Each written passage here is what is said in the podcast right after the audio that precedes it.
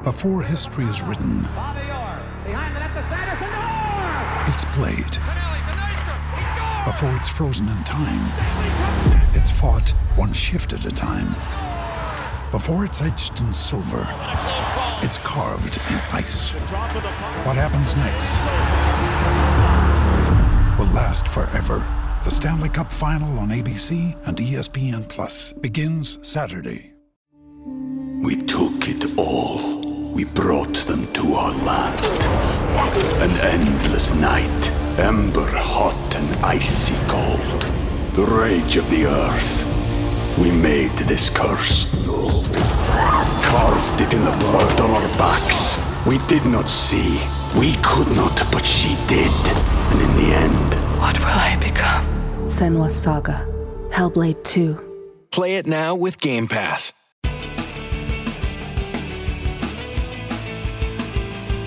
Welcome back to the New Books in Sports podcast, a channel on the New Books Network. I'm Bob D'Angelo, and our guest today is Alexander Barnes, co author of Play Ball Doughboys in Baseball During the Great War. Al, thanks so much for being with us today.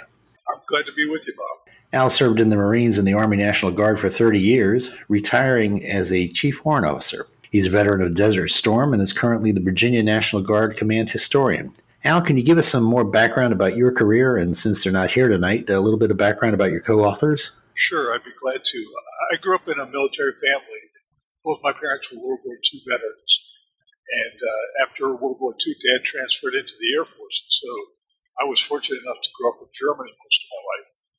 Uh, and by the time I turned 18, which was in 1973, it was really just a matter of which uh, boot camp I was going to go to. So I chose the Marines, and that kind of led me down the path I'm on now.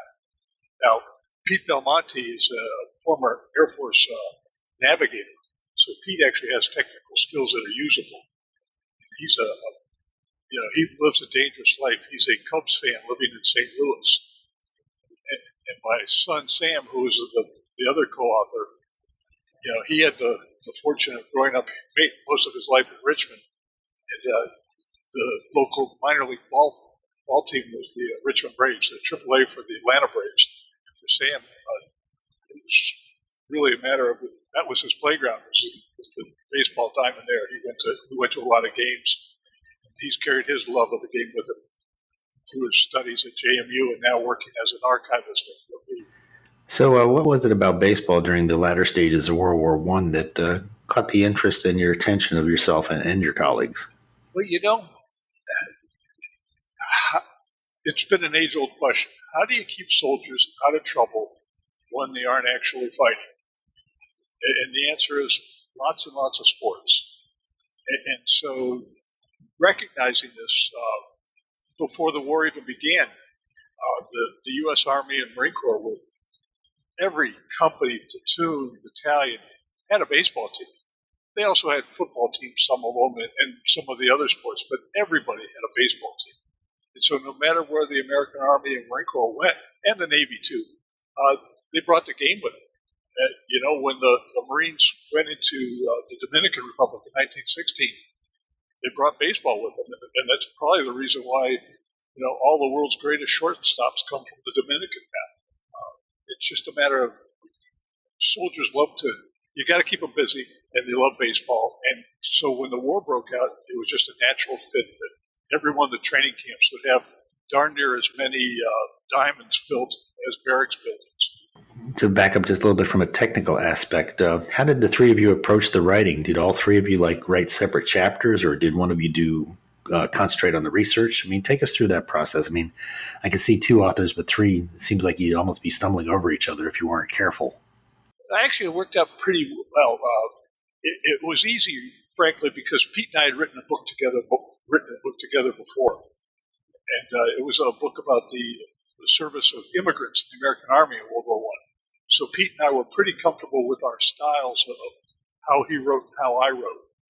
Uh, so we, we were pretty good at sharing data files back and forth. Uh, when we brought Sam in, he he became the, the deep researcher that went into the Army's archives at Fort Lee and, and pulled out a lot of stuff. And what we would end up doing was either Peter or I would write an outline for a chapter, and then Sam would come in and, and kind of lay down the fact checking and the, and the deep research on where were these guys from, what was their date of birth, to give the, you know the real nitty gritty details on the players.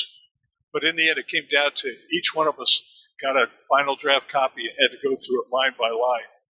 And, and I, I, think you'll see that our, our, writing styles actually blended together pretty well. I, I don't think you could tell a paragraph I wrote versus one that Pete wrote after a while because we, we made so many changes as we went along.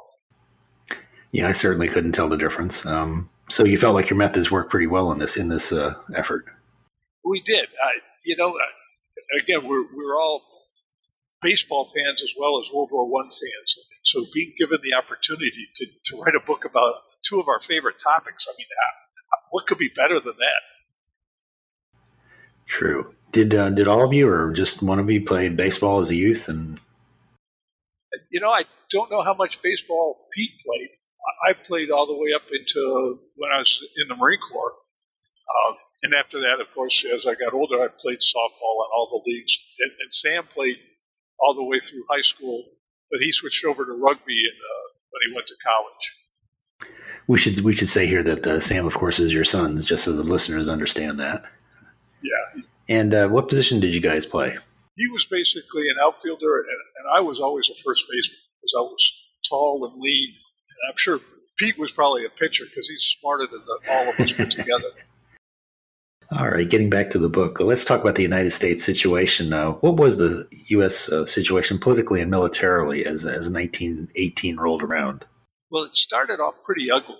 If you think about it, when the U.S. declared war against Germany in 1917, April 17, uh, between the National Guard and the regular army, we only had about 200,000 men who were actually in uniform. You know, and, and at the rate people were being killed and wounded on the Western Front. 200,000 men was, was nothing. And so the, the Army had to get big really fast. And, and so what they did was, you know, they started a selective service and started drafting. First of all, every man in the country between the age of 21 and 31 had to register for the draft. It didn't matter if you were blind in one eye or if you were crippled or what color you were, what race you were, what religion you were if you were a man between the age of 21 and 31, you had to register for the draft. So that gave this huge manpower pool that the government could draft soldiers from. And after they went through the physicals and guys were selected, they were sent to training camps. And to give you an idea, there were uh, 32 major training camps all over the country and hundreds of smaller ones. And so by the end of the war, just 17 months later, there were 4 million uh, Americans in uniform. That's up from 200,000 in 17 months. That's a pretty impressive uh, statistic if you think about it. And so, again, the, the problem was everybody had to register, which meant everybody was eligible for the draft. And that, that included baseball players. So uh, a lot of the teams found themselves scrambling to, yeah, what are we going to do? How are we going to lose our, our you know, most of our players are between the age of 21 and 31. So they had to register for the draft, and a few at a time were getting drafted into the army. Yeah, there was there was no uh, there was no uh, letter from Franklin Roosevelt like he did in 1942. This was more of a worker fight situation in 1917, 18. Uh, you got it. You got it. It was a. And what made matters worse was the following year, 1918, when they extended the draft age to 18 to 45 years of age. Heck, now the coaches, managers, uh, front office people, now they were eligible. The, the, peanut sellers in the stands were eligible to be drafted.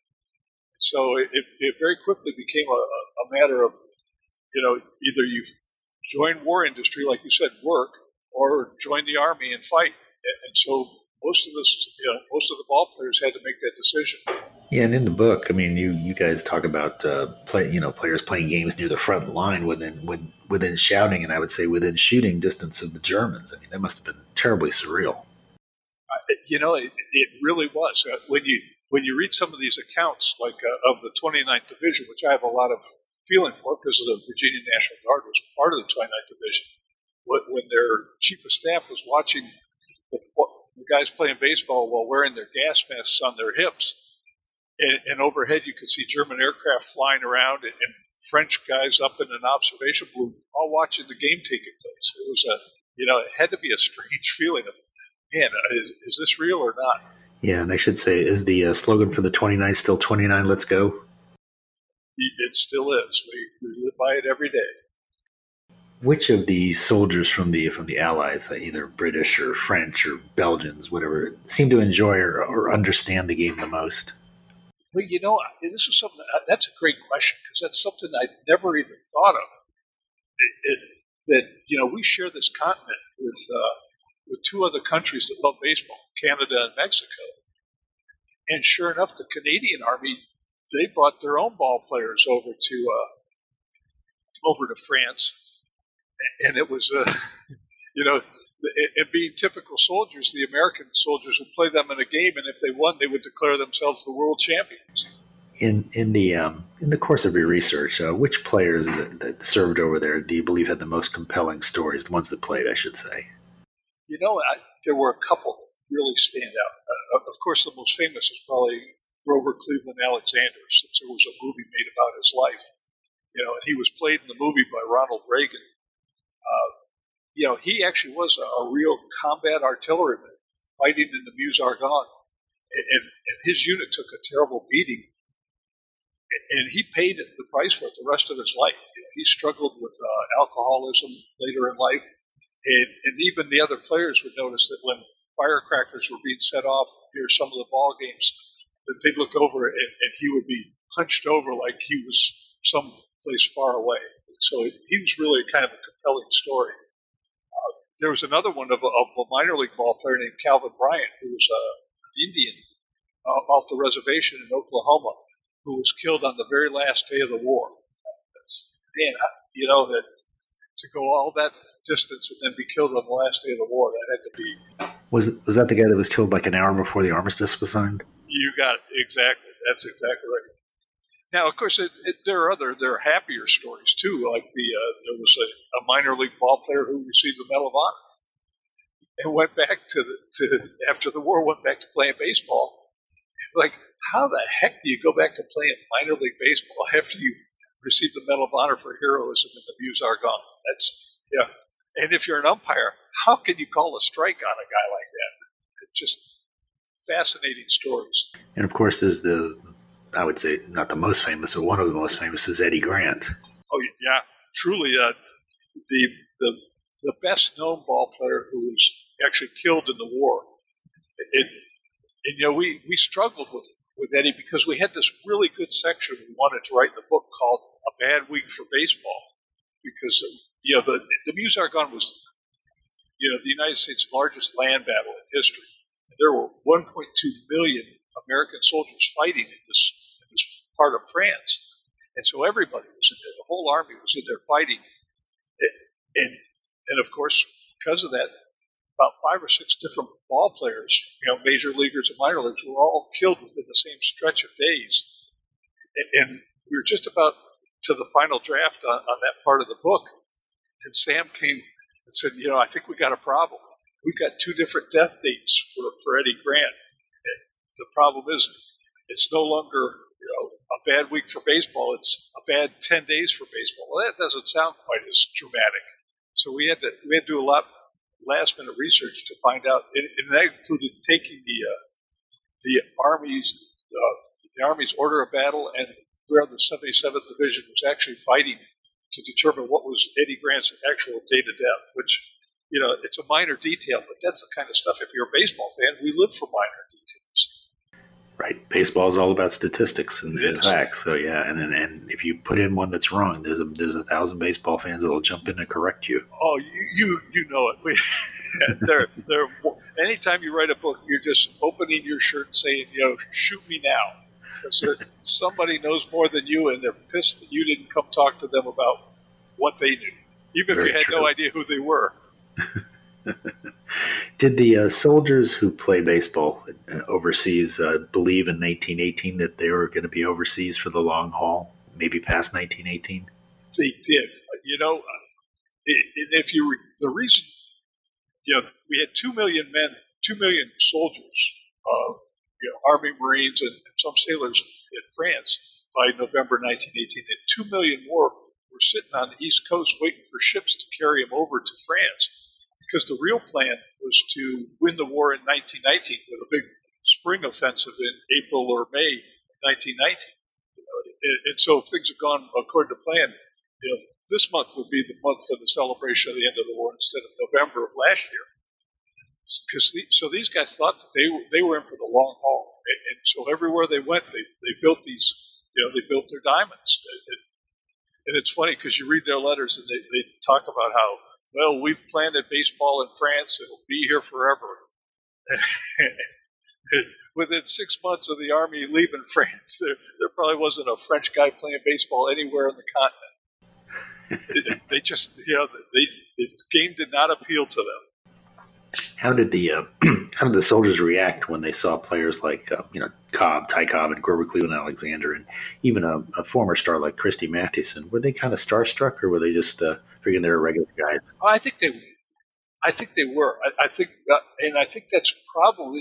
And if you read some some of Cobb's writings, kind of give you an indication that that what happened was big big name players like Christy Mathewson and, and Ty Cobb and, and some of the other guys, uh, you know, people knew who they were, and so they they made them instructors because they you know they had the instant respect of all the young 18 and 19 year old kids that were coming to France to fight.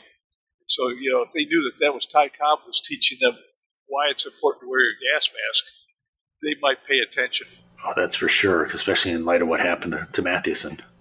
Oh, isn't that the truth? That was, what a sad event. Both he and Ty Cobb were both in that same incident where they didn't get the warning to put their masks on in time. And, and if you read Cobb's own words, he, he thought he was going to die. Right. He, he really thought he was going to die. We took it all. We brought them to our land. An endless night, ember hot and icy cold. The rage of the earth we made this curse. Carved it in the blood on our backs. We did not see. We could not, but she did. And in the end. What will I become? Senua's Saga. Hellblade 2. Play it now with Game Pass. What was the uh, what was the most interesting piece of information that you found while you guys were researching? You know, it, it came by accident. It, yeah, um, after the war, when what part of the armistice required that the American army had to send a, a force into Germany to go become a, an occupation army along the Rhineland, along with the French and the British. Uh, you know, the Americans sent a quarter of a million soldiers into Germany. 250,000 guys left the Meuse-Argonne and, and marched into Germany. And, being typical American soldiers, as soon as they got there and, and found out where they were living and got everything straight, the first thing they did, even with the bad weather, was start playing baseball. And, and so they had these big championship rounds. And, and, and, and so I was fascinated by that because, again, I grew up in Germany and understood how Germans looked at baseball as being something from another planet. But they played everywhere they went. And we got this uh, a collection of photographs of, of these guys playing baseball for the championship in Germany and one of the guys had a unique name. And, and, as we were doing research, it turned out that here this was a guy who'd been a soldier, uh, had played in like industrial league level baseball before the war, fought through the war, played in the army in the occupation, and came back to the states and actually made it to the major leagues for one game, kind of like one of those uh, Field of Dreams characters. Right, it's like Moonbeam Graham. Exactly. It was like, can you believe how cool is that? So we've we've we actually had a picture and we were able to put it in the book of this guy crossing the plate, scoring a run during the championship game. And he later on went to, to play one game in the majors for the St. Louis Browns against the Boston Red Sox. Now, that was truly a unique moment. So, um, what was the most surprising thing that you discovered? You know, I, I, that one of the most surprising things I, I found was that, uh, you know, the Army of, of 1917, 1918 was was you know, highly integrated unless you were an African American or from an African country. So what that meant was you had units that were filled with white guys, Hispanic guys, Asian guys, and then you had totally segregated units that were in, in, it kind of mirrored baseball at the time. You know, you had Negro leagues and the major leagues. Uh, what I was shocked to find was that there was a lot of uh, they played each other a lot. You know, the idea was, hey, let's get up a team and we'll play you guys, and and, and so they they seem to have you know broken the color barrier in the army a lot faster than they did in Major League Baseball. So, um, as far as research goes, and as far as the first book you wrote on, was it was it a little bit more easier to do research? I mean, the, the way the internet has, has progressed in the last couple of years. Yeah, it, I, I, think so. Uh, the, the problem is I, I try to uh, avoid internet research as much as possible, and, and, you could probably tell that we went back to the original newspapers uh, of the of you know the Stars and Stripes in Paris in 1917 and the Army of Occupation newspaper in 1919. Because a, a lot of times it just you know Wikipedia is a wonderful thing, but you really have to to, to check your sources because you you know you, you don't know what other people will put in there. So um so from start to finish, then, how long did it take you to complete this project? When did you come up with the idea? And I guess you finished it recently, obviously. Yeah, we, uh, you know, it took us, again, it, we had it easier than, than you'd think because Pete and I had worked together on the immigrant book. And so we had a really good system to make sure that we never overrode each other's files or, you know, lost photographs or, or you know, so so we had a pretty good system in place, and, and Sam kind of dovetailed into that. And so overall, it it took us, you know, ten months to from when we said, all right, we're starting, you know, table of contents, page one. But all along during the past five or six years, anytime I'd seen anything about baseball, I'd set it aside. And I know Pete was doing the same sort of thing, just because it was so fascinating and so we actually had a lot of material already set aside before we actually started, you know, got the contract from, from the publisher to write the book. And tell us about the photographs that you found. How, where did you find them? I mean, a lot of those, I'm sure, baseball fans had ever had never seen before. Yeah, it's uh, again, we went back to to primary sources, it, it, and I found there's this vast network of baseball and military collectors out there who are more than willing to share their stuff with you if, if you give them a good cause. And so, I, you know, I contacted some of the guys that I'd known from some of my previous books, and I said, "What have you got of guys from the fourth division playing baseball in Germany?" And, sure enough, somebody would find something. And so you'll kind of see that as you go through the, the book that there are a lot of different sources from guys that, that voluntarily lent us, you know, some very unique and unpublished uh, photographs of, of soldiers playing baseball and baseball players play in soldier. It's, it's kind of a, you know, the dichotomy, but it worked so well because it, in the end it turned out that the, the real link was the game. So here's the part of the interview where I ask you, um, what have I missed in asking you? Is there anything you'd like to add about this book that, that I've missed or that you haven't thought of just yet? You know, one of the things that's kind of fun, and I, that we haven't talked about was the fact, and you probably saw in the, the chapter on the occupation of Germany, was this idea of a woman's game uh, that took place in Germany in, in 1920. It, and this game was huge. Uh, it was the army nurses against the YMCA ladies in Germany. And a lot of people don't realize that the USO didn't exist in World War One. Uh, all the soldier support service organizations like the Red Cross and the Salvation Army and the YMCA and the American Library Association, all had representatives that they sent overseas to, to support the troops. And so there was a large contingent of YMCA and YWCA workers throughout France and then later into Germany. Well, these ladies, uh, you know, the army nurses were, you know, they, they thought they were pretty good ball players, and they took on the YMCA ladies in, in a big game that had uh, you know over eight thousand people attended it, which is you know a phenomenal number of people in Germany in 1920 watching a ball game between these ladies. And it was a heck of a game, and, and, and I wonder sometime if maybe that wasn't you know the it, it, received so much publicity. If that might not have been one of the reasons that, during World War II that they had some of the women's leagues of professional baseball players. Oh, right, right, league of their own. Yeah, exactly. I, you know, it, um, you could almost trace the roots. One, one thing this. I did like about the book too, and, and I did mention it before, is the kind of the glossary of, of uh, or biographical sketches you have on so many different players. I mean, that was as a, as a researcher, if you're a baseball nut, that's going to be a valuable resource. That's fun. I always, you know, this was my, my seventh book. And what I, I always try to put in one chapter that has the unique stuff you wouldn't expect to find. You know, the kind of stories that you hear while drinking a beer in the barracks of, of unusual things that happened in a unit. Like uh, the, the one where the aviator flew over the baseball field and dropped the dummy. It's like, uh, you know, what the heck was that about? But again, and I always like to have a, a, a, chapter with nothing but short biographies of some of the people that, that you didn't get to meet earlier or later in the book. So that, those are always fun to work on because you know there's some fascinating people that playing baseball in the early early part of this century, and, and the fact that they served in the army too, uh, or navy, like Casey Stengel, makes it even more interesting.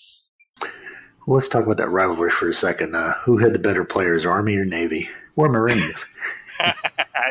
That's a cruel question. It is uh, cruel. Uh, you know, well, well, you know, we could do the math. Uh, let's see. In 1936, the first five Hall of Fame players elected were uh, were Honus Wagner, uh, Walter Johnson, Babe Ruth, uh, Ty Cobb, and Christy Mathewson. Well, that's 40% of those five, Ty and Christy, were in the Army. So you say, you know, the first class going into the Hall of Fame, 40% were Army. But the Navy had some pretty good ball players too. They had, you know, Rabbit Maranville and Harry Heilmann and Herb Pennock, who was a great pitcher for the Yankees, and even Casey Stengel himself was right. was in the Navy. And Stan Musial and Yogi Berra both were in the Navy as well. Oh yeah, yeah. That's a different war. You can't you can't That's count true. those guys. That's true. but you know who I found was fascinating was a guy that, that I never knew very much about was a, a guy named Eppa Rixey, and he's a Hall of Famer who was a uh, he until Warren Spahn came along. He owned the record for the most wins by a left-handed pitcher and the most losses by a left-handed pitcher. And he went in the Hall of Fame in 1963. But Eppa was from shoot just up the, the road a couple miles from where we are here in Virginia, and he never played a minute in the minor leagues. He, he went right from the University of Virginia into the major leagues, and then later joined the Chemical Corps with Christy Mathewson and Ty Cobb, which uh-huh. uh, you know, that's a guy that I, would really like to learn more about because they said that he was had a terrible temper, and if he lost a game, he'd tear up the uh, you know the locker room. But then then during the the off season, he'd go home and teach high school kids Latin. So so how do you reconcile those two kind of personalities? Teach a high school kid Latin. Competitive on the field, but a scholar off of it, I guess. Yeah, he, he knew how to turn it on and turn it off. So, but he was a he was an army player too. So I, I got to come down on their side. Well, this has been a very interesting interview, and I know that your time is valuable now. Do you guys have another project in the works? You know, uh, we got a couple things we're looking at because Pete is very big into uh, into tracing immigrants, especially Italian Americans who served in the military in World War One and World War Two. So I know he's got a couple things about that that he's working on, and I'm finishing up a history for the Marine Corps on the uh, the Fifth Brigade, the ones that served as uh, services of supply in World War One. Uh, yeah, everybody knows about Belleau Wood and Chateau Thierry and the, and the big battles. Well, these Marines arrived a little later and ended up, and they were they went everywhere. They they did everything from guarding prisoners to delivering mail to uh, running the transit camps. Just a real interesting group of guys, and they had a couple ball players and amongst them. So you may see some more baseball in the Marine Corps coming out. Uh, in fact, one of Cy Young's uh, former catchers was a guy named J.J. Clarke from Canada, who was a, a Marine who, uh, who served in France in the Marine Corps, went home, went back into baseball, took a look around, said, the heck with this, and he rejoined the Marine Corps. Very good. Well, we've been speaking with Alexander Barnes, co author of Play Ball, Play Ball, Doughboys in Baseball During the Great War, along with uh, Peter Belmonte and Sam, Sam Barnes. Al, thank you so much for being on the show today. We really appreciate it. Bob, it, it was a real pleasure. Anytime you can talk baseball and Doughboys, I mean, there's nothing better than that. Very true. Well, you've been listening to New Books in Sports, a channel on New Books Network. I'm Bob D'Angelo, and thank you again for listening. Until next time, remember that the game is what matters.